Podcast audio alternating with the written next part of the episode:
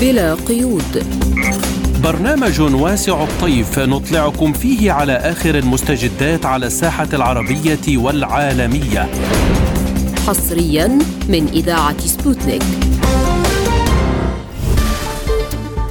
تحية طيبة لكم مستمعينا الكرام في كل مكان. في حلقة جديدة من برنامج بلا قيود نقدمه لكم أنا فرح القادري. وأنا نغم كباس والبداية بأبرز العناوين. استمرار المعارك في أرتيوموفسك والصين تشير إلى يد خفية تسهم في إطالة أمد الأزمة الأوكرانية. وزارة الخارجية الفلسطينية تدين تصريحات بن جافير وتطالب بتدخل المجتمع الدولي بشكل عاجل. هل زيارة وزير الدفاع الأمريكي إلى المنطقة موجهة ضد إيران؟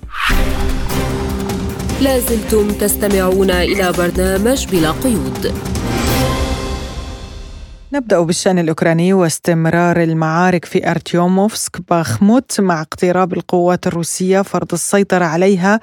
في وقت قال فيه وزير الخارجية الصيني تشين جانغ إن يدا خفية تدفع لإطالة أمد الأزمة في أوكرانيا وتصعيدها. فيما ذكرت وسائل إعلام أمريكية أن كلينت هينوت ضابط البنتاغون سرد العديد من المشكلات لسيناريو صد هجوم محتمل من الصين على تايوان كما ذكر هينوت وهو ضابط مكلف بالتخطيط لمستقبل القوات الجوية أن الولايات المتحدة اليوم لا تنتج أسلحة وذخائر كافية وهي ضرورية للردع الفعال ولمواجهة اللاعبين البارزين الآخرين في السياسة العالمية إذا لزم الأمر. وللحديث عن هذا الموضوع ينضم إلينا عبر الهاتف الخبير العسكري الاستراتيجي الدكتور عمر المعربوني أهلا بك دكتور في بلا قيود. تحياتي لكم. دعنا نبدأ من أرتيوموفسك آه، أو باخموت بالأوكرانية. آه، هل تعتقد دكتور أن المعركة ستطول أكثر من ذلك؟ يعني هناك تصريحان مثيران للجدل، الأول أن روسيا حاصرت المدينة تقريبا من جميع الجهات بقي خط واحد فقط مفتوح لإمكانية انسحاب القوات الأوكرانية. التصريح الآخر أن آه، الإمدادات للقوات الروسية لم تصل بالشكل الكافي. والله حول موضوع أرتيوموف وأخموف في الحقيقة ما هو مؤكد الآن. انطلاقا طبعا من المتابعة للمواقع الروسية وللمواقع الأوكرانية أيضا أن المدينة حوصرت. يعني هذا أمر مؤكد. طبعا آه، يعني حصرت بالكامل أنا بتقديري رغم وجود ممر يعني مفتوح لكن هذا الممر غير مؤهل لإمداد القوات الأوكرانية آه، لا بالذخائر ولا فقط للانسحاب. عربات القتالية. نعم يعني هو آه، كناية عن ممر عرضه حوالي 3 كيلومتر. تشرف عليه القوات الروسية بالنار آه، وهو صالح لانسحاب المشاة يعني فقط لا أكثر ولا أقل. أكثر من ذلك يعني أنا بتقديري مسألة آه، أرتيموف باخموت تحولت بالنسبة للجانب الأوكراني إلى مسألة رمزية معنوية. آه الهدف يعني من استمرار وجود القوات الأوكرانية فيها هو لإطفاء نوع من الرمزية البطولية باستخدامها في الجانب المعنوي والسياسي. لأنه على المستوى العسكري المدينة سقطت انتهى الموضوع يعني. آه القوات الروسية تحاصر المدينة من كل الجهات. آه استطاعت يعني أن آه تطلق يعني قوس امتداد من الجهة الشمالية الغربية. يعني الآن القوات الروسية تنفذ إحاطة واسعة حول المدينة. وطبعا لو نحن يعني نمتلك خارطة الآن لكنا وضحنا هذه المسألة على خريطة. لكن سأحاول قدر الإمكان كوننا نتكلم على إذاعة أن آه، أقدم يعني المقاربة الأقرب يعني إلى آه، الفهم. آه، ارتيموفسك انتهت على المستوى العسكري. هذا لا شك فيه. الجيش الروسي يسيطر كما قلت على الطريق الشمالي الواصل إلى سلافيانسك. أيضا قطع الطريق باتجاه تشازوفيار عند نقطة إيفانوفسكايا بشكل مباشر. قطع الطريق والسيطرة عليه. وبالتالي لا أعرف لماذا يعني تبقى القوات الأوكرانية في المدينة لأنه مصير هذه القوات سيكون آه، إما القتل أو الأسر يعني في حال استمرت المعركة. عدا عن ذلك أنا أتصور يعني أتصور وأعتقد يعني أن الوحدات الروسية آه، في حال يعني طالت المسألة أكثر من أسبوع يعني من اللحظة التي نتكلم فيها الآن ستعمد على إغلاق القوس يعني من مساحات أوسع من اتجاه غريغوروفكا وبوغدانوفكا في الشمال الغربي آه، لمدينة أرتيوموفسك آه، وذلك بهدف الإطباق على تشازوفيار بشكل أساسي. وهذا قريب إلى الواقع لأنه القوات الأوكرانية آه، خففت من تواجدها أيضا في تشيرزوفيار سحبت ثلاثة من ألوية النخبة القوات الخاصة إلى منطقة كونستانتينيفكا أعتقد يعني وهي المدينة آه، الأكبر يعني آه، شمال غرب يعني بلدة تشاسوف يار هذا الوضع الميداني الحالي يعني في أرتيوموف باخموت. وأعتقد يعني أنه سيستمر. لا أعرف يعني بالضبط يعني ما هي خطط الجيش الأوكراني يعني بشكل أساسي. لكن هذا ضمن التوقعات.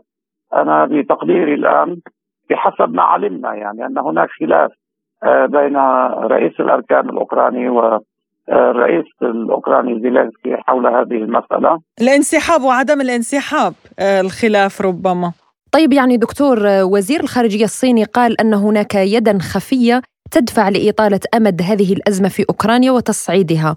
والصين كانت قد دعت إلى وقف هذا التصعيد. برأيك يعني هل ستستمع أطراف الصراع لدعوه بكين؟ لا أعتقد يعني. أنا المرحلة الآن هي مرحلة تصعيدية، الجيش الروسي يتحضر لمعركة الربيع القادم يعني خلال شهر من الآن، الجيش الأوكراني أيضا يتحضر يعني بحسب المعطيات والمعلومات، لكن معركة الربيع الذين يعرفون جغرافيا منطقة العملية العسكرية الخاصة الآن يدركون تماما أنها ستتحول في شهر نيسان طيلة شهر نيسان إلى أرض موحله خصوصا ان هذه المنطقة هي منطقة التربة السوداء الأكثر خصوبة في هذه الجغرافيا، جغرافيا المنطقة التي تحصل فيها العمليات العسكرية وبالتالي موحلة ستكون. نعم هلا نحن على وشك يعني أن تذوب الثلوج يعني ترتفع الحرارة وبالتالي يعني هذه منطقة حقول يعني منطقة التربة السوداء آه، الأكثر خصوبة والتي تشكل نسبة عالية من الأرض الزراعية الاستراتيجية. في تلك المنطقة. على هذا الأساس أنا بتقديري يعني شهر اذار سيكون يعني حاسما في وجهة القوات العسكرية سواء الروسية أو الأوكرانية، يعني أنا طبعا أقدم هنا مقاربة يعني ليست حيادية موضوعية لأنه أيضا الجيش الأوكراني مدعوما من الغرب الجماعي يقول أنه آه، سينفذ عملية هجومية آه، مضادة إلى أي مدى يستطيع؟ هذا موضع نقاش يعني هذا موضع نقاش. في المقابل طبعا آه، وزارة الدفاع الروسية أشارت إلى أن الكثير من المفاجآت ستحصل يعني في الشهر الحالي والقادم وكل يعني جانب أو طرف يقدم ما عنده الآن لأنه جزء من هذه المواجهة هو في الحقيقة يعني يندرج ضمن الحرب الإعلامية والنفسية. آه، لكن على العموم إذا أردنا أن نقدم مقاربة واقعية يعني آه، القوات الأوكرانية تعاني الآن من عجز حقيقي في القدرات المناورة في وربما دكتور يعني باخموت أو أرتيوموفسك تكون هي بداية معركة الربيع يعني حسم المعركة فيها هو نقطة انطلاق بداية الربيع أو معركة الربيع كما ذكرت حضرتك. نعم بالتأكيد. يعني أنا يعني وهذا كلام مسؤول عنه بمعزل عن سقوط باخموت من عدمه. آه، الجيش الروسي سيطور هجمات باتجاهين آه، اتجاه الشمال نحو سلافيانسك وكراماتورسك لكن هذا يحتاج إلى يعني آه، إعادة تثبيت نقاط ارتكاز في اتجاهين. الاتجاه الحالي الذي انطلقت منه القوات الروسية وأقصد يعني غرب سوليدار بشكل أساسي. والاتجاه الثاني آه، هو منطقة آه، ليمان وكراسني ليمان هناك معارك أيضا في كريمينايا. الجيش الروسي بالتأكيد يعني سيندفع آه، إلى ليمان وكراسني ليمان لإكمال الطوق حول سلافيانسك بشكل أساسي. إذا العمليات ستكون متوازية ومتزامنة. في نفس الوقت أعتقد أن دفع القوات باتجاه الغرب يعني بعد السيطرة على تشاسوف يار بشكل أساسي لأنه نحن أمام يعني توسيع لطوق آه، المعركة أو أو الطوق يعني آه، نعم. آه، نحو الغرب. أعتقد هذه المرة باتجاه دنيبروبيتروفسك لأنه من من شمال تشاسوف يار إذا سيطرت القوات الروسية ستنطلق باتجاهين اتجاه كراماتورسك واتجاه دنيبروبيتروفسك نحو الغرب. وهذا أيضا سيكون متزامنا مع عمليات آه، في أوغليدار وجنوب زابوروجيا. اذا هذه خارطة التوقعات العسكرية.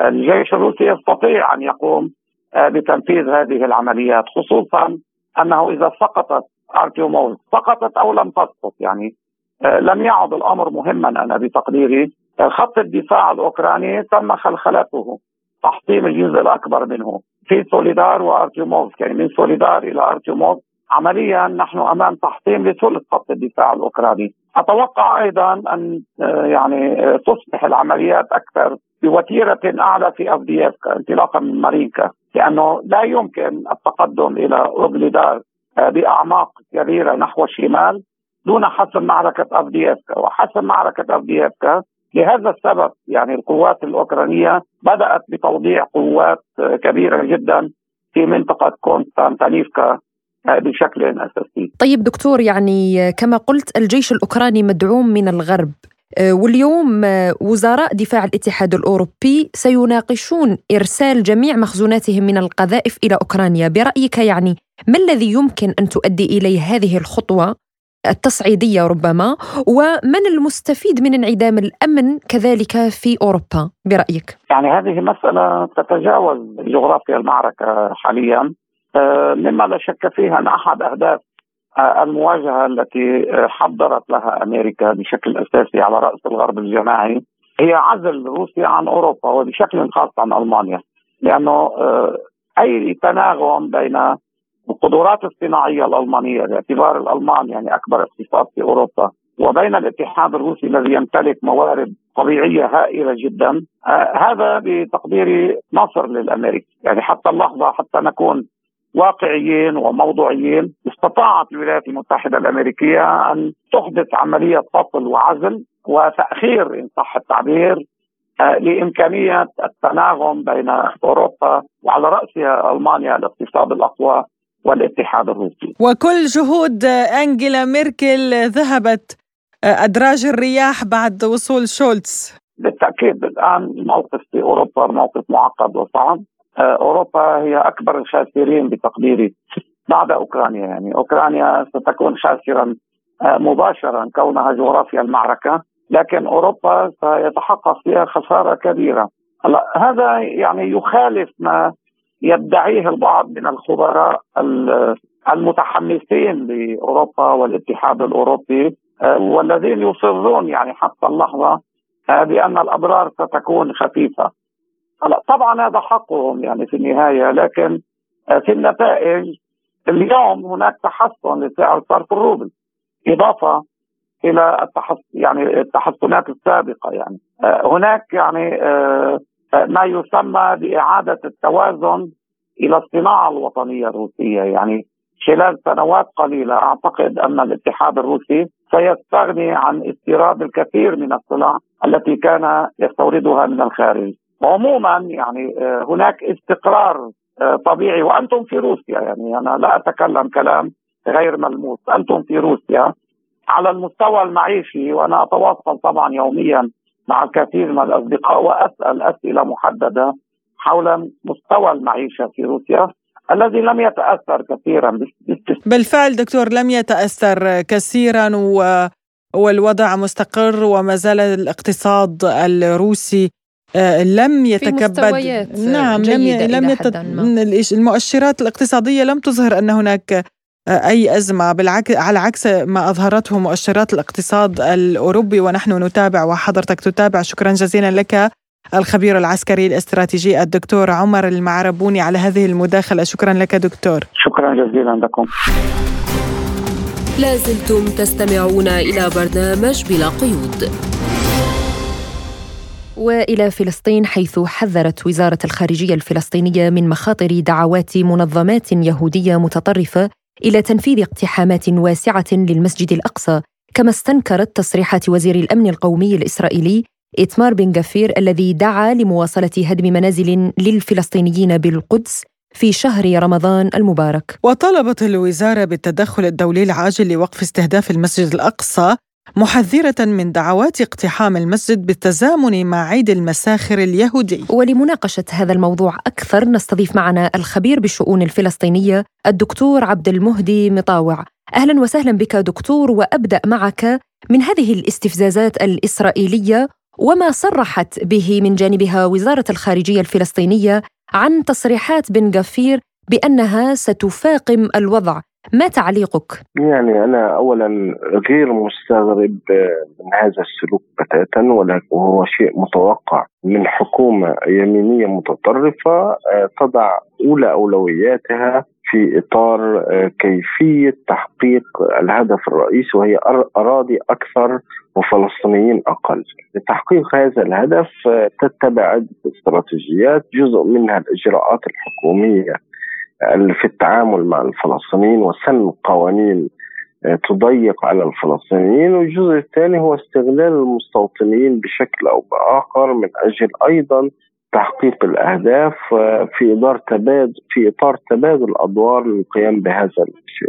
الأسبوع الماضي كلنا تابعنا ما حدث في حوارة والتصريحات التي سبقت الحدث والتصريحات التي آه، تلت الحدث.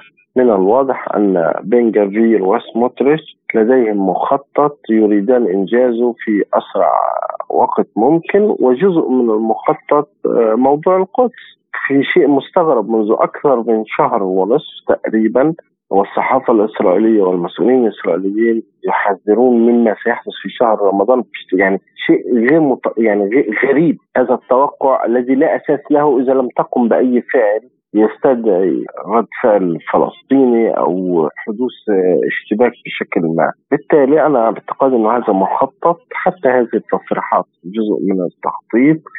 استفزاز الفلسطينيين آه، هدم المنازل يعني حتى ما خرجت به آه، تفاهمات العقبة لم تستطع هذه الحكومة الالتزام بها لساعة واحدة لانها آه، لأن هذه الالتزامات هي عكس تماما برنامج هذه الحكومة بالتالي إذا التزمت بها سيتفكك الائتلاف. طيب دكتور هل تعتقد أن أطراف النزاع لن تتمكن من تفادي التصعيد خصوصا في شهر رمضان الفضيل يعني نحن على أبواب الشهر الفضيل. أعتقد إنه ليست بهذه الطريقة ولكن الشيء المؤكد أن هذه الحكومة ستهرب للأمام.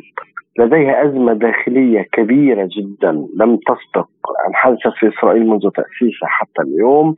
وهذه الأزمة آه، أزمة عميقة بين مؤسسات والشعب وبين اليمين الإسرائيلي، بالتالي إذا تضايق أو حدث لهذه الحكومة يعني حصار في في هذه المعركة مع معارض سياسه الحكومة ستحاول الهروب للأمام وجزء من الهروب للأمام هو عملية تصعيد واسعة مع الفلسطينيين تستجلب رد فعل بحيث آه، تحاول آه، أن تبعد الأنظار عن الحديث لفترة عن الحديث عن هذه القوانين لفترة كبيرة وتضطر إلى إيقاف المظاهرات التي تحدث آه، كل أسبوع وهذا أمر متوقع آه، إما عبر التصعيد مع الفلسطينيين وهذا أمر متوقع في خلال شهر رمضان وهي الفرصة التي ينتظرها نتنياهو أيضا لسبب آخر وأنه في ذلك الوقت سيكون الإجازة الخاصة بالكنيسة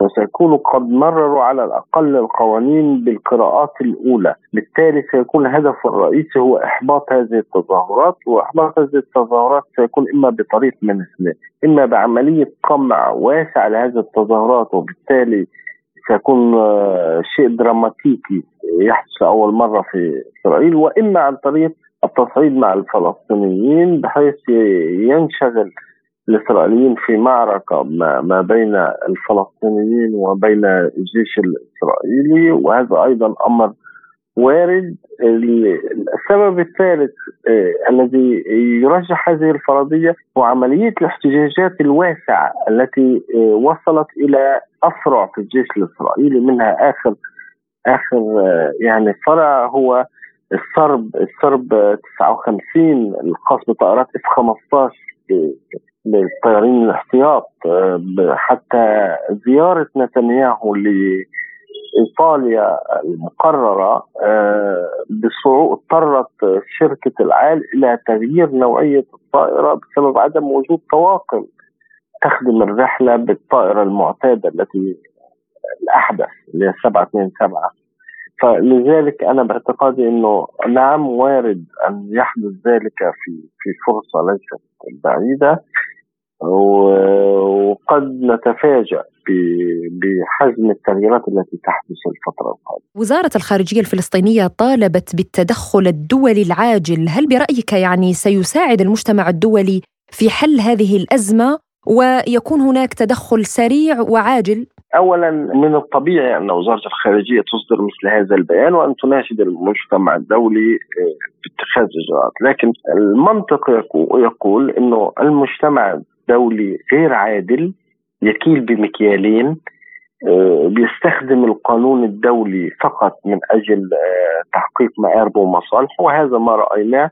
بشكل واضح وجلي آه، في فيما يتعلق بالأزمة أو العملية العسكرية التي تقوم بها روسيا في في أوكرانيا. إذا قارنا مفاهيم تطبيق المفاهيم على هذه الأزمة وعلى القضية الفلسطينية بالتأكيد يكون واضح جدا هذا التعامل والكيل لذلك آه، يعني لا أعول كثيرا ولكن من المهم بالنسبة لنا كفلسطينيين أن يكون هذا الأمر واضح أمام أن ينكشف هذا الأمر أمام العالم، يعني إنه يجب أن يكون هناك تغييرا في المنظومة العالمية. طيب دكتور برأيك كيف سترد إسرائيل على تصريحات الخارجية الفلسطينية أو هل ستقيم وزن لهذه التصريحات أصلا؟ يعني أنا اولا لا أعتقد إنه هم مضطرين للرد الإسرائيليين، آه، ثانيا هذه الحكومة من المهم الانتباه أن وزير الأمن القومي وهو الشخص المسؤول عن الشرطة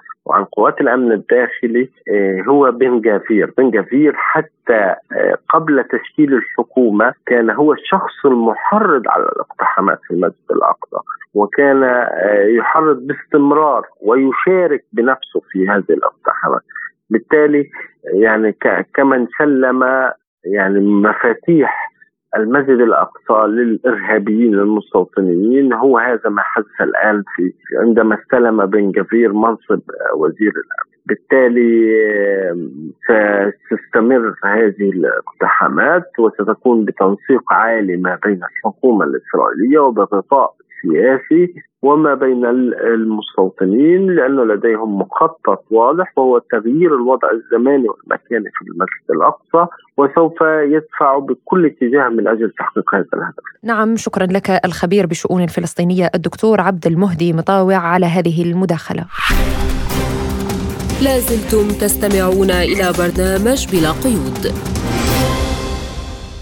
وإلى ملفنا التالي للحديث عن الزيارات المكثفة التي يجريها وزير الدفاع الأمريكي لويد أوستن في المنطقة العربية من الأردن لمصر والعراق وإسرائيل وأيضا زيارة رئيس هيئة الأركان السرية للقاعدة الأمريكية غير الشرعية في سوريا. وقال أوستن إن هدف زيارته لبغداد هي إعادة التأكيد على الشراكة الاستراتيجية بين الولايات المتحدة الأمريكية والعراق لأن أمريكا تتحرك نحو عراق أكثر امنا واستقرارا وسيادة على حد قوله. لكن المراقبين يرون أن الهدف من الزيارة التأكد من جهوزية القوات الأمريكية في تلك الدول لتوجيه ضربة عسكرية لإيران. وللحديث عن أهداف زيارة العراق ينضم إلينا عبر الهاتف من بغداد الباحث في السياسات الاستراتيجية في الشرق الأوسط الأستاذ كاظم ياور أهلا بك أستاذ كاظم.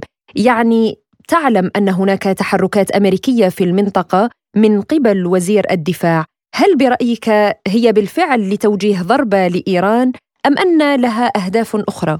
بالنسبة لزيارة غير معلنة التي قام بها وزير الدفاع الأمريكي إلى العراق آه، طبعا بحد ذاتها أنها غير معلنة هناك يعني شكوك حول هذه آه، آه، الزيارة وتعطي دلالات وانطباعات للشعب العراقي والمواطن العراقي أن الولايات المتحدة الأمريكية لا تزال لا تثق بقدرات الأمنية للحكومة العراقية من حيث حفاظ على وفود الآتية من البلدان الاخرى إلى العراق. وما يخص الأسرار أو أسباب هذه الزيارة الغير معلنة طبعا هناك تصعيد أمني في المنطقة يعني بسبب ادعاءات الولايات المتحدة الأمريكية وتقارير سرية ربما صدرت من إسرائيل أن إيران بدأت يعني بتصعيد في نسبة اليورانيوم المخصب لديها ورأينا أن الولايات المتحدة الأمريكية وإسرائيل في كانون الثاني من هذا العام قاموا بمناورات عسكرية كبيرة في المنطقة ضد يعني السلاح النووي الإيراني. فهذه التطورات الأمنية ويعني تحضيرات الولايات المتحدة الأمريكية لوضع خطط بديلة سرية لضرب مفاعل النووي الإيراني وبطبيعة الحال العراق فيها يعني ما بعد 2003 يعني تواجد أمريكي بشكل مختلف ومتنوع في العراق وهناك قواعد عسكرية أمريكية ثابتة في العراق كبرى آه، يعني ثلاث قواعد آه، كبيرة في العراق وفيها جنود يعني غير آه، منظم حاليا عملها وتشكيلاتها في الدولة العراقية. وهناك مشاكل محلية عراقية ما بين الكتل السياسية خاصة في الحكومة الماضية حول كيفية تنظيم تواجد التحالف الدولي والامريكي في العراق. وهناك قانون في أو قرار من البرلمان العراقي السابق بإخراج القوات الأمريكية من العراق. فكل هذه المعطيات اليوم تدور في آه، الحالة السياسية العراقية. ولكن آه، أكيد آه، أن هذه الزيارة وهناك معطيات أن وزير الدفاع الأمريكي أتى لكي يحل هذه أو يسد أو يغطي على هذا الملف الدائر ما بين الكتل السياسية من حيث إخراج القوات الأمريكية من العراق. بل أتى لكي يقول للكتل السياسية هذا الموضوع انتهى. بقاؤنا في العراق بقاء يعني آه، إلى أمد غير آه، محدد أو لأجل غير يعني معين ما بين الدولتين بل النقاء ولذلك رأينا منذ أسابيع عندما كان هناك وفد عراقي ذهب إلى الولايات المتحدة الأمريكية. كان من المؤمل أن يكون هناك استكمال لوضع نقاشات حول الاتفاقية الاستراتيجية الأمنية ما بين الولايات المتحدة الأمريكية والعراق. ولكن لم تحدث أي يعني تناول هذه القضية في الولايات المتحدة الأمريكية آه، بل آه، آه، ذهبوا إلى فتح ملف الاقتصادي والمشكلة المالية اذا المشكلة المالية غطت على المشاكل الأمنية وتواجد العسكري الأمريكي في العراق لدى الحكومة العراقية. ولكن أستاذ كاظم يعني هنا السؤال الذي يطرح نفسه هل سيسمح العراق باستخدام أراضيه لقصف إيران والمفاعلات النووية فيها؟ طبعا مثل ما قلت أن آه، تنظيم عمل القواعد العسكرية الأمريكية في العراق لحد اليوم آه، لا توجد هناك اتفاقية واضحة المعالم ما بين الطرفين، هناك خطوط عامة، هناك اتفاقيات لربما آه، يعني مع شفهية وليست مدونة يعني بهذا الخصوص. وأكيد أن القوات الأمريكية بالعلن هم يؤكدون أنهم ملتزمون بالسيادة العراقية وبالقوانين العراقية والدستور العراقي. والعراق يمنع آه، آه، أكيد الدستور العراقي يمنع من أن يتخذ أراضي العراقية لضرب آه، جيران العراق بأي شكل من الأشكال ولكن مع ذلك آه، في الاتفاقية الاستراتيجية الأمنية آه، ما بين الولايات المتحدة الأمريكية والعراق أن من حق القواعد أو القوات الأمريكية في العراق إذا استهدفت أو تضررت مصالحها الأمنية بالرد على هذه آه، المصادر. فاذا هناك مجال للاجتهاد وهناك يعني آه، سوابق في بلدان أخرى الولايات المتحدة الأمريكية ممكن أن تتخذ هكذا تبريرات من أجل شن هكذا هجوم إلى إيران أو غير إيران. ورأينا أن أمريكا لديها سوابق في أراضي العراقية عندما استهدف جنرال قاسم سليماني وكذلك ابو أبي مهدي مهندس في في بغداد. اذا السيادة العراقية والقوانين العراقية المرعية هناك يعني فسحة من المجال للاجتهاد فيها مع الولايات المتحدة الأمريكية. وطبيعه هذه الزيارة كما ذكرت أنها آه، جاءت بشكل يعني أمني آه، جاءت بشكل أمني. وزير الدفاع آه، أتى لكي يعني يغطي أو يغلق هذا الملف الجدل السياسي. وهذا السبب أنا برأيي الشخصي يعود إلى أن الحكومة العراقية الحالية أنها تحت ضغط الشرعية، الشرعية أقصد بالشرعية عندما تشكلت هذه هذه الحكومة العراقية آه، يعني ابتعدت عن آه، الشرعية الدستورية، كانت ناقصة آه، الشرعية الدستورية والشعبية، ورأينا ما مدى يعني شعبية هذه الحكومة الحالية. فقامت الجهد الدولي والولايات المتحدة الأمريكية بإعطاء تسارعت بإعطاء الشرعية لهذه الحكومة فأصبحت الحكومة العراقية يعني آه، تحت ضغط هذه آه، الدعم والمساندة الدولية وأمريكية لعمل هذه الحكومة فالحكومة العراقية اليوم لا تستطيع أن آه، يعني تفعل أو آه، تتخذ إجراءات من شأنها أن يكون ندا آه، مع الولايات المتحدة الأمريكية في المنطقة. وإن كانت هناك بعض التصريحات وبيانات من الحكومة والجهات المسؤولة بأن العراق هي محايدة في المنطقة ولا تسمح باستخدام أراضيها لشن هجمات إلى أي دولة أخرى ولكن فعليا وعمليا هذا الشيء تنقصها ما ذكرت سابقا. الباحث في السياسات الاستراتيجية في الشرق الأوسط الأستاذ كاظم ياور شكرا لك على هذه المداخلة. لازلتم تستمعون إلى برنامج بلا قيود. وفي نفس الموضوع وبالتزامن مع هذه الزيارة أعلن الجيش الإيراني عن اختبار ناجح لصاروخ باليستي يصل مداه إلى 1500 كيلومتر وقادر على تدمير أهداف بحرية متحركة. فهل إيران لديها معلومات مؤكدة عما تخفيه الولايات المتحدة واحتمال توجيه ضربة عسكرية لها؟ للحديث عن هذا الموضوع ينضم إلينا عبر الهاتف الأكاديمي والمحلل السياسي الإيراني الدكتور محمد حسين خليق. أهلا بك دكتور في بلا قيود. أبدأ يعني من هذه التجربة الإيرانية للصاروخ الباليستي بالتزامن مع زيارة وزير الدفاع الأمريكي للمنطقة.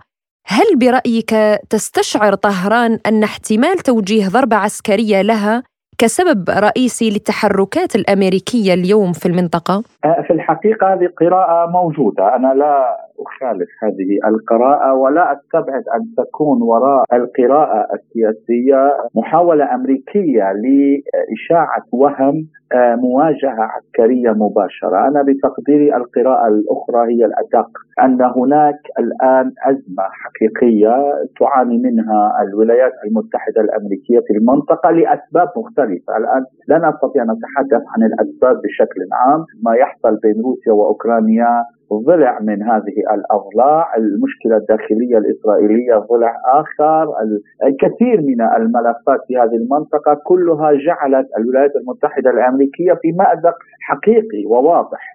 كما أن هناك خطرا يهدد خطر وجودي يهدد العدو الإسرائيلي وهذه القراءة ليست قراءتي هذا أنا أتحدث الآن من الداخل الإسرائيلي. كل التقارير تكشف عن ذلك. أنا بتقديري هذه محاولة أمريكية آه، لتوجيه البوصلة إلى خارج نقاط ضعفها. يعني الآن الكل يدرك حتى الأمريكي المؤسسات الأمريكية مراكز الدراسات كلهم بدأوا يفقدون الثقة بالسياسة الأمريكية. الأمريكية على أقل التقدير في هذه المرحلة اتحدث عن عهد بايدن. وبالتالي هناك أيضا تصاعد قوى الخصوم للولايات المتحدة الأمريكية والمشاريع الأمريكية في المنطقة. عندما نقرأ اقتصاديا نرى أن هناك آه، تصاعدا روسيا وصينيا في هذه المنطقة اقتصاديا. كل التقارير تشير إلى ذلك. كذلك أيضا هناك محاولة إيرانية من آه، للخروج من آه، هذه العقوبات الأمريكية الاقتصادية الصارمة على إيران آه، ومعالجة الكل الأزمة الاقتصادية الداخلية. كذلك سوريا بدأت آه، تتماشى مع هذا الواقع الجديد الشديد طبعا على سوريا خصوصا بعد الأزمة السورية بعد الزلزال الأخير. وبالتالي الولايات المتحدة الأمريكية هي تريد أن تعرف هي أين.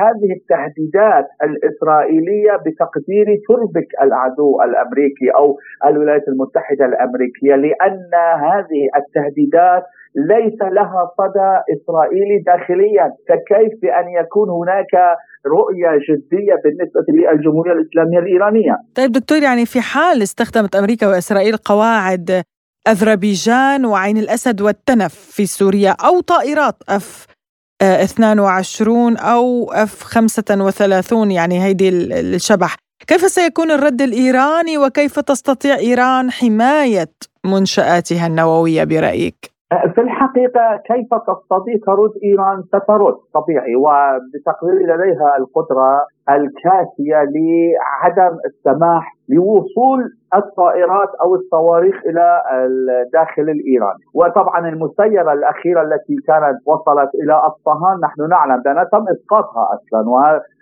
هذا الضرر البسيط المحدود كان من شظايا سقوط آه، هذه الطائرة المسيرة الجمهورية الإسلامية الإيرانية لديها القدرة الكافية للحيلولة دون توجيه أي ضربة على إيران. في حال نحن نرفع السقف نقول في حال وصلت الصواريخ الأمريكية أو غير ذلك أو الطائرات الأمريكية الشبح كما تفضلت إلى المواقع العسكرية وتم استهداف هذه المواقع. آه، يعني القراءة المنطقية تقول أنها لن تقتصر على هذه المنطقة وبالتالي هذا سيجعل كل محور المقاومة في مواجهة مباشرة مع العدو الإسرائيلي. لاحظي الولايات المتحدة الامريكيه حاولت مرارا أن تشتت محور المقاومة من خلال صناعة الأعداء في المنطقة. كي تكون هناك مواجهة علها سعوديه إيرانية أو دول أخرى مع إيران أو مع محور المقاومة؟ لكن لن تفلح. بالتالي محور المقاومة متماسك محور المقاومة يعرف أين يستهدف لا يوجد تشتت في رؤية صناعة الأهداف واستهداف الأهداف. بالتالي إن حصل ذلك وكلام السيد حسن نصر الله كان واضحا يعني كلام سيد حسن نصر الله البارحة أو قبل يومين لم يكن يتحدث عن إقليم لبناني أو دولة لبنانية فحسب يتحدث عن منظومة متكاملة التي تؤمن بأن كل مشاكل المنطقة من ورائها العدو الإسرائيلي. وبالتالي في حال تم استهداف الآن اليوم النتائج تقول نتائج التحقيقات بالنسبة لتسميم البنات في الجمهورية الإسلامية. لأن هناك أيادي صهيونية وراء هذا المسألة. أصلا هناك مرتكز سياسي في إيران بأن وراء أي مشكلة أي مواجهة أي تهديد هي المؤسسات الإسرائيلية. وبدعم أمريكي وبالتالي إذا ما حصل ما حصلت هذه الضربة كل محور المقاومه يكون معنيا بالرد وتكون هناك مواجهة شاملة مع لذلك أنا أستبعد هذه الاستهدافات لأنه لن تقتصر على قاعدة عين الأسد، لن تقتصر على القواعد الأمريكية في تركيا الجرليك، ولا تقتصر على القواعد الأمريكية في البحرين، ولا في كل المحيط في هذه الغرب آسيا. بل قد تستطيع الجمهورية الإسلامية الإيرانية تستهدف أبعد من ذلك. ومحور المقاومة كقراءة سياسية وعسكرية تمتلك تلك القوة الصارمة والمزعجة حقيقة للعدو الصهيوني. بل قد هذا يزيد من عمق المأساة التي يعيشها العدو الإسرائيلي الآن في هذه الأيام في الداخل الإسرائيلي طيب يعني فرضا لو أن أمريكا اشترطت على إيران أنها لتفادي الضربة يجب أن تسلم النشاط النووي بالكامل إلى وكالة الطاقة الذرية هل برأيك ستقبل إيران وهل هذا وارد؟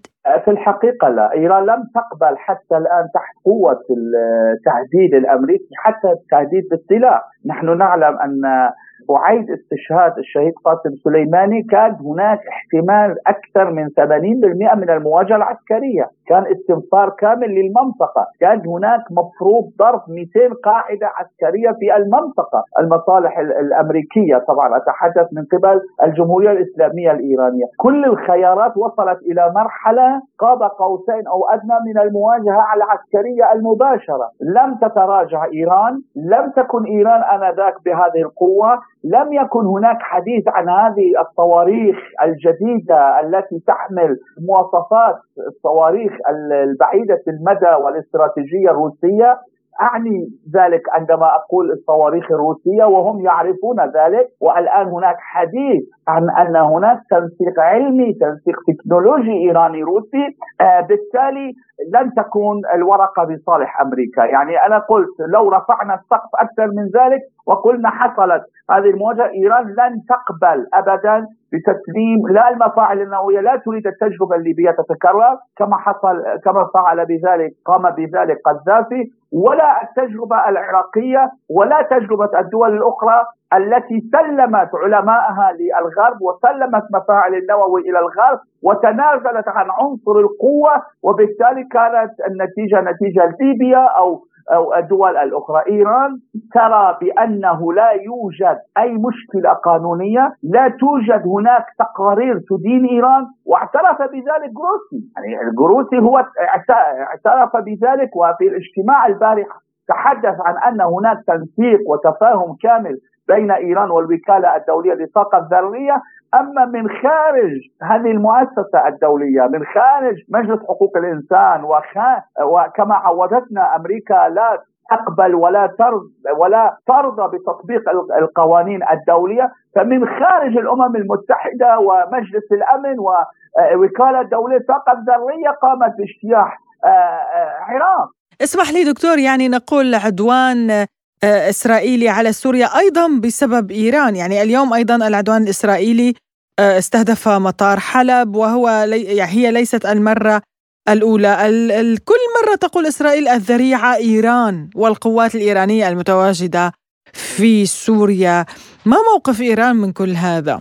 كلما يتكرر العدوان الإسرائيلي على سوريا بأي شكل من الأشكال هذا الدليل الفشل المستمر. لو كان العدوان السابق ناجعا وحلا إسرائيليا لما قام بالعدوان الثاني. فأي عدوان جديد يكشف عن عدم جدوائية كل الاستهدافات الماضية. بالتالي أين الأهداف الإيرانية في سوريا. كيف استطاع إسرائيل أن يعالج هذه السيمفونية التي آه، يتغنى بها منذ سنوات؟ بأننا نستهدف إيران وبأننا نستهدف إيران. أما انتهى استهداف إيران؟ أما انتهت قواعد الإيرانية كما يدعون بين قوسين أقول في سوريا؟ هل كل سوريا قواعد إيرانية؟ وهل المسار المدني آه، وكل يعلم ذلك المسار المدني والذي الآن نشط من أجل إغاثة دولية لسوريا هي قاعدة عسكرية. اذا تصدير الأزمة الداخلية بوهم آه، آه، وجود إيراني في المنطقة إيراني موجود. إيراني لم ينفى ذلك ولا السوري نفى ذلك ولا حزب الله نفى ذلك. لكن آه، نحن نعترف أيضا ونقر بالعجز الإسرائيلي. فلذلك القراءة الواضحة الشفافة بأن أي استهداف جديد يعني فشل فك الارتباط بين الاستراتيجية السياسية لسوريا ومحور المقاومة. هذا من جهة ومن جهة فشل استهداف القواعد آه، الإيرانية أو قواعد حزب الله أو قواعد المقاومة سوريا بل الآن كما نحن نعلم هناك تقرير حديث آخر تقرير آه، يفيد بأن هناك آه، قوة مضاعفة إيرانية في سوريا وقوة مضاعفة لمحور المقاومة في سوريا. ليس فقط في سوريا أنا أتحدث أيضا أوسع من سوريا. لذلك هذه اللعبة الإسرائيلية لا تنطلي على أحد بل كلنا نعلم بأن حتى الداخل الإسرائيلي الآن لا يثقون بهذه المعالجة التي يقوم بها العدو الإسرائيلي سواء على أراضي سورية أو سياسيا أو إقليميا. نشكرك الأكاديمي والمحلل السياسي الإيراني الدكتور محمد حسين خليق على هذه المداخلة. شكرا لك. إلى ذلك قررت وزارة النقل السورية تحويل هبوط الطائرات والرحلات الجوية المقررة والمبرمجة عبر مطار حلب الدولي لتصبح عبر مطاري دمشق واللاذقية الدوليين. قائلة إنه إثر العدوان الإسرائيلي الذي استهدف مطار حلب الدولي وأدى لخروجه عن الخدمة نقرر تحويل هبوط طائرات المساعدات الإغاثية والإنسانية لمتضرري الزلزال والرحلات الجوية المقررة والمبرمجة عبر مطار حلب الدولي لتصبح عبر مطاري دمشق واللاذقية. لازلتم تستمعون إلى برنامج بلا قيود. وفي الشأن الاقتصادي أعلنت شركة النفط والغاز الأمريكية شيفرون عن تأثير العملية الخاصة على التغيرات في سوق الغاز العالمي وتقييم احتمالات استئناف إمدادات الغاز الروسي إلى الاتحاد الأوروبي. وقال رئيس شيفرون مايكل ويرث إن الدول الأوروبية لا تظهر أي رغبة في العودة إلى واردات الغاز الروسي بالكميات نفسها وأن سوق الغاز العالمي شهد تغييرات هيكلية كبيرة وإلى أقصى حد مع بدء العملية العسكرية الروسية الخاصة في أوكرانيا وأن النفط الروسي لا يزال يتدفق إلى أسواق مختلفة. لمناقشة هذا الموضوع أكثر نستضيف معنا الخبير بالشؤون الاقتصادية الأستاذ بكلية الاستشراق بالمدرسة العليا للاقتصاد بموسكو الأستاذ رامي القليوبي. أهلا وسهلا بك أستاذ رامي ونبدأ مباشرة عما أعلنت عنه شركة شيفرون عن تأثير العملية العسكرية الروسية على التغيرات في سوق الغاز العالمي برأيك يعني هل أدت هذه العقوبات الغربية الكثيرة إلى تقوية الاقتصاد الروسي في مجال الطاقة؟ بداية العقوبات هي سلاح ذو حدين يلحق ضررا بمن تفرض عليه وعلى من يفرضها فبالتالي روسيا هي قد تعاني من تعاني بالفعل من تراجع حصتها في السوق الأوروبية للطاقة بينما تعاني أوروبا من ارتفاع معدلات التضخم إلى أكثر من 10% لأول مرة منذ عقود.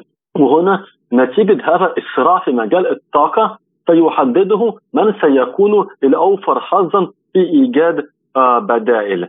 حتى الآن تمكنت الدول الأوروبية من تنويع الإمدادات الغاز عبر اللجوء إلى الموردين مثل قطر ومصر والجزائر والولايات المتحدة. بينما روسيا تمكنت هي الأخرى من تنويع صادراتها لا سيما في مجال النفط. وروسيا في العام الماضي هي تحولت إلى المورد الرئيسي من من النفط إلى الصين والهند. ولكن في الوقت نفسه الوضع مع الغاز اصعب لأن روسيا اعتمدت في العقود الماضية على تصدير الغاز عبر الأنابيب وليس على الغاز الطبيعي المسال كما هو حال قطر مثلا. فهذا أدى إلى استثمار عشرات مليارات الدولارات في إنشاء البنية التحتية لمد أنابيب الغاز إلى أوروبا أو تحديدا انبوبي السيل الشمالي واحد والسيل الشمالي اثنان المتعطلين منذ تعرضهما لعمل تخريبي في الخريف الماضي. رئيس آه، شركة شيفرون قال إن الدول الأوروبية لا تظهر أي رغبة بالعودة للواردات الروسية مثلما كانت في السابق. هل تعتقد أنه من الممكن استبدال الواردات الروسية بواردات أخرى ومن أين وكيف؟ لا شك أنه يمكن ولكن هذه السوق والمسألة هي يمكن استبدالها بأي ثمن وإلى أي مدى ستكون الحكومات الأوروبية أو الناخبين الأوروبيين مستعدين لتحمل هذه الضربة بجيوبهم. هذه هي المسألة. طيب يعني كيف ستؤثر هذه العقوبات على التطوير الإضافي للاقتصاد الخارجي لروسيا برأيك؟ إذا نظرنا إلى قطاع الطاقة فكما ذكرت إعادة توجيه النفط إلى الأسواق البديلة هي عملية سهلة نسبيا لأن نقل النفط يعتمد على الناقلات. وليس على الأنابيب. وفي حالة الغاز أيضا يمكن توجيه فوائد الغاز إلى الصين عبر خط الأنابيب قوة سيبيريا ولكن المشكلة تكمن في أنه عندما يبلغ هذا الخط أقصى قدراته أو أقصى طاقته التمريرية فستكون 38 مليار متر مكعب سنويا وهذا أقل بكثير من فوائد الغاز الروسي بعد انسحابها أو خسارتها جزءا كبيرا من السوق الأوروبية. ولذلك روسيا أمامها خياران اثنان. أولهما هو مد مزيد من خطوط الغاز إلى آسيا والخيار الثاني هو أكثر واقعيه هو إنشاء مجمعات لتسييل الغاز. وهذا الخيار الثاني هو سيجعل إمدادات الغاز الروسي أكثر مرونة من الإمدادات عبر الأنابيب لأن الغاز الطبيعي المسال يمكن تغيير وجهته بسهولة وبالتالي لن تكون روسيا راهنه أو لن تعتمد على مشتري واحد كبير. ولكن دكتور يعني اليوم النفط الروسي لا يزال يتدفق إلى أسواق مختلفة آسيوية. هل تعتقد أن روسيا استغلت الفرصة الإيجابية للعقوبات وانفتحت على أسواق جديدة؟ يعني وكثفت من صادراتها إلى هذه الأسواق. الواقع العقوبات الغربية في العام الماضي هي خلقت حالة جيوسياسية فريدة من نوعها. فمن ناحية كان الغرب يعاقب روسيا بيد وبيد أخرى يزودها بمليارات وعشرات مليارات الدولارات كعوائد الطاقة في سباق مع الزمن لملء المخازن والمستودعات قبل دخول موسم الشتاء وقبل دخول الحظر الأوروبي على النفط الروسي حيز التنفيذ. وهذا ساعد روسيا في العام الماضي أن تتجنب أي ضربة كبيرة لاقتصادها ولكن هذه لعبة العقوبات هي لعبة طاولة الأجل. والآن ربما المعركة الرئيسية والحاسمة هي ستكون في السنة الحالية وربما حتى في السنة المقبلة لأنه بالفعل روسيا وجدت أسواقا بديلة. كما ذكرت في مقدماتها الصين والهند. ولكن الصين والهند تنطلقان بالدرجة الأولى من من مصالحهما الوطنية وليس من مصالح روسيا. فهذا يؤدي إلى تقديم روسيا تخفيضات هامة على نفط يوروز الروسي. وبالتالي أصبح سعر النفط يوروز في الشهرين الأولين من العام الجاري أقل من 50 دولارا للبرميل. فالآن على روسيا آه، أن تبحث عن وسيلة لرفع هذا السعر حتى يخضع لآليات سوقية وليس لإعتبارات سياسية. مع العلم أن نفط يوروز كان دائما أرخص من نفط برنت لأن سعر أنواع النفط يتحدد حسب نسبة الكبريت فيه. فالنفط يوروز هو مصنف كنفط ثقيل يحتوي على نسبة عالية من الكبريت فهذا كان يؤدي إلى تراجع سعره مقارنة مع نفط برنت أو غرب تكساس.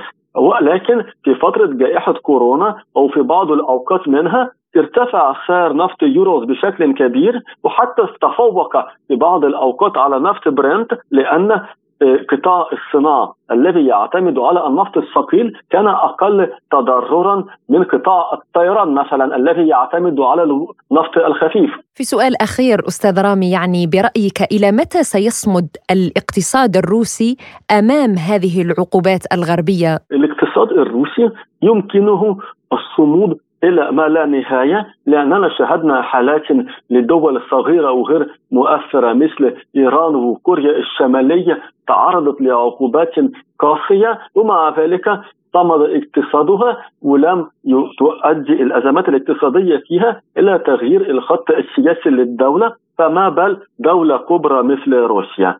ولكن المسألة تكمن في أنه سيكون أي ثمن لهذا الصمود. فمثلا الغرب هو يسعى لحرمان روسيا من التكنولوجيا الحديثة والمتقدمة. مثل بطاقات الدفع فيزا وماستر كارد ومحركات القطارات مثل محركات آه، سيمنز. مثلا ستكون هناك قطارات آه، سابسان. هي تعتمد محركات سيمنز الألمانية. فبالتالي روسيا من المؤكد أنها ستصمد في وجه العقوبات ولكنها آه، قد تعاني في ايجاد بدائل في القطاع التكنولوجي وربما هذا هو هذه المهمة هي حتى أصعب من مهمة إيجاد واجهات بديلة للنفط والغاز. نعم نشكرك الخبير بالشؤون الاقتصادية الأستاذ بكلية الاستشراق بالمدرسة العليا للاقتصاد بموسكو رامي القليوبي كنت معنا من موسكو شكرا لك. لازلتم تستمعون إلى برنامج بلا قيود. موضوعنا الأخير مستمعينا الكرام عن المساعدات الإنسانية التي تستمر سبوتنيك بإرسالها إلى سوريا حيث أرسلت بالتعاون مع صندوق إليزافيتا جلينكا الدكتورة ليزا الخيري أدوية ومعدات طبية للمناطق المتضررة من الزلزال وتسليمها إلى المستشفيات السورية. حول هذا الموضوع قال فلاديمير خفشابو رئيس برنامج أنقذوا الأطفال لمؤسسة الدكتورة ليزا الخيرية. يوجد لدينا هنا كمية من المساعدات الإنسانية التي تم جمعها بالتعاون بين وكالة سبوتنيك القسم العربي وجمعية الدكتورة ليزا الخيرية للمتضررين في سوريا من الزلزال. تم جمع نحو 20 طنا من المساعدات التي تنوعت ما بين أجهزة طبية مولدات كهرباء ومعدات للتعامل مع الأنقاض وملابس وأغذية وجميع ما يلزم للمتضررين في مثل هذه الظروف. بدوره تحدث لسبوتنيك الدكتور جورج الوكيل مدير المشفى الوطني لسقيلبية بريف حماة عن الضغط الكبير الذي تتعرض له المشفى بسبب نقص الأدوية الضرورية والإسعافية نتيجة قانون قيصر والعقوبات. هذا نحن كمشفى التلبية الوطني هو المشفى الوحيد الموجود بالمنطقة كلها من مشفى خاص أو عام من حدود إدلب إلى آه، إلى حد محردة إلى حد سلحة من كل هالمنطقة هي ما فيها مشفى بيخدم الناس إلا هذا المشفى. فكل الحالات اللي تعرضت لإصابات بالزلزال زائد حالاتنا الأساسية اللي هي خدمة المرضى الباقيين كلياتهم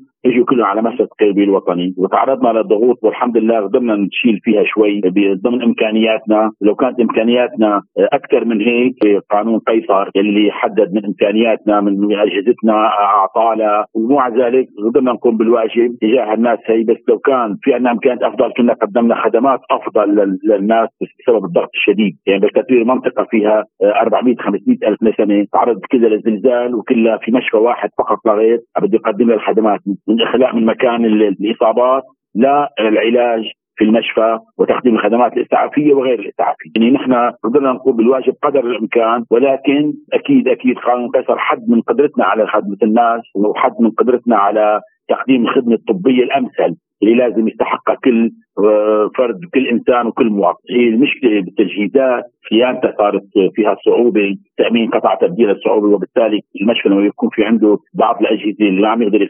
يستعملها وبالتالي بيكون ما عم يقدر يخدم المريض ويشخص المرض ويشخص الحالة بدقة أكثر. وبالتالي نعتبر حالنا صرنا مثل مركز إسعافي أكثر من ما هو مركز تشخيصي وعلاجي. دقيق. ولذلك العقوبات أثرت. أنا حتى من ناحية المواد الطبية الحقيقة هي مشكورة ووزارة الصحة وقدمت لنا كل ما يمكن. ولكن في شح قليل شوي ببعض المواد وبتجهيزات أكثر شيء تجهيزات بدها تشخص المرض بدها تقدم خدمات للمرضى أكثر.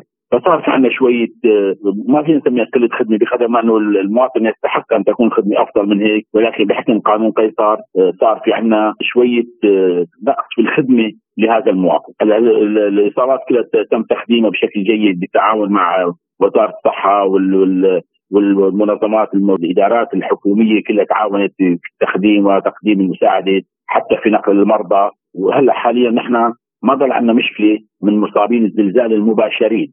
المشكلة هي بتبعات الزلزال تخديم الناس اللي بيوتها اللي قاعدة بمراكز الايواء تخديم الناس اللي يعني المحتاجة لخدمات طبية بشكل دائم، نحن بشكل طبيعي الحال نحن مشفى وحيد منطقة كبيرة وبالتالي في علينا ضغط حتى لخدمة المواطنين بالزلزال وخارج الزلزال، ولذلك نحن نعاني من بعض الصعوبات ولكن عم نحاول نذللها بس لو إنه في مساعدة أفضل أكيد كان رح نخدم المواطن أكثر. ووجه الأطفال الروس العديد من الرسائل التضامنية لأطفال سوريا حيث تم العثور عليها ضمن المساعدات التي قدمت إلى المركز والتي تنوعت ما بين رسومات وكلمات دعم. ونشرت وكالة سبوتنيك في وقت سابق بيانا أشارت فيه إلى أن نحو 11 مليون سوري شعروا بآثار الكارثة الطبيعية التي ألمت في البلاد حيث وجدوا أنفسهم بشكل مؤسف بلا مسكن ولا طعام ولا ملبس بسبب الظروف القاهرة. وبينت السبوتنيك أن العقوبات الأحادية الجانب التي فرضها الغرب على سوريا تسببت أيضا بإعاقة إيصال المساعدات من جميع دول العالم أو التسبب بعدم وصولها وانقطاعها. وهنا أريد أن أذكر فرح بأن آه، بالفعل هناك بعض الأشياء التي وجدناها في آه، المساعدات منها آه، نسخة عن القرآن الكريم وأيضا رسومات لأطفال روس يمسكون بأيدي أطفال سوريين ويقولون لهم نحن معكم. في مواجهة هذه الكارثة. وبهذا نصل وإياكم مستمعينا الكرام إلى ختام حلقة اليوم من برنامج بلا قيود. كنا معكم فيها أنا فرح القادري. وأنا نغم كباس وللمزيد من متابعتنا زوروا موقعنا الإلكتروني سبوتنيك dot ae وقناتنا على التليجرام سبوتنيك عربي إلى اللقاء. إلى اللقاء.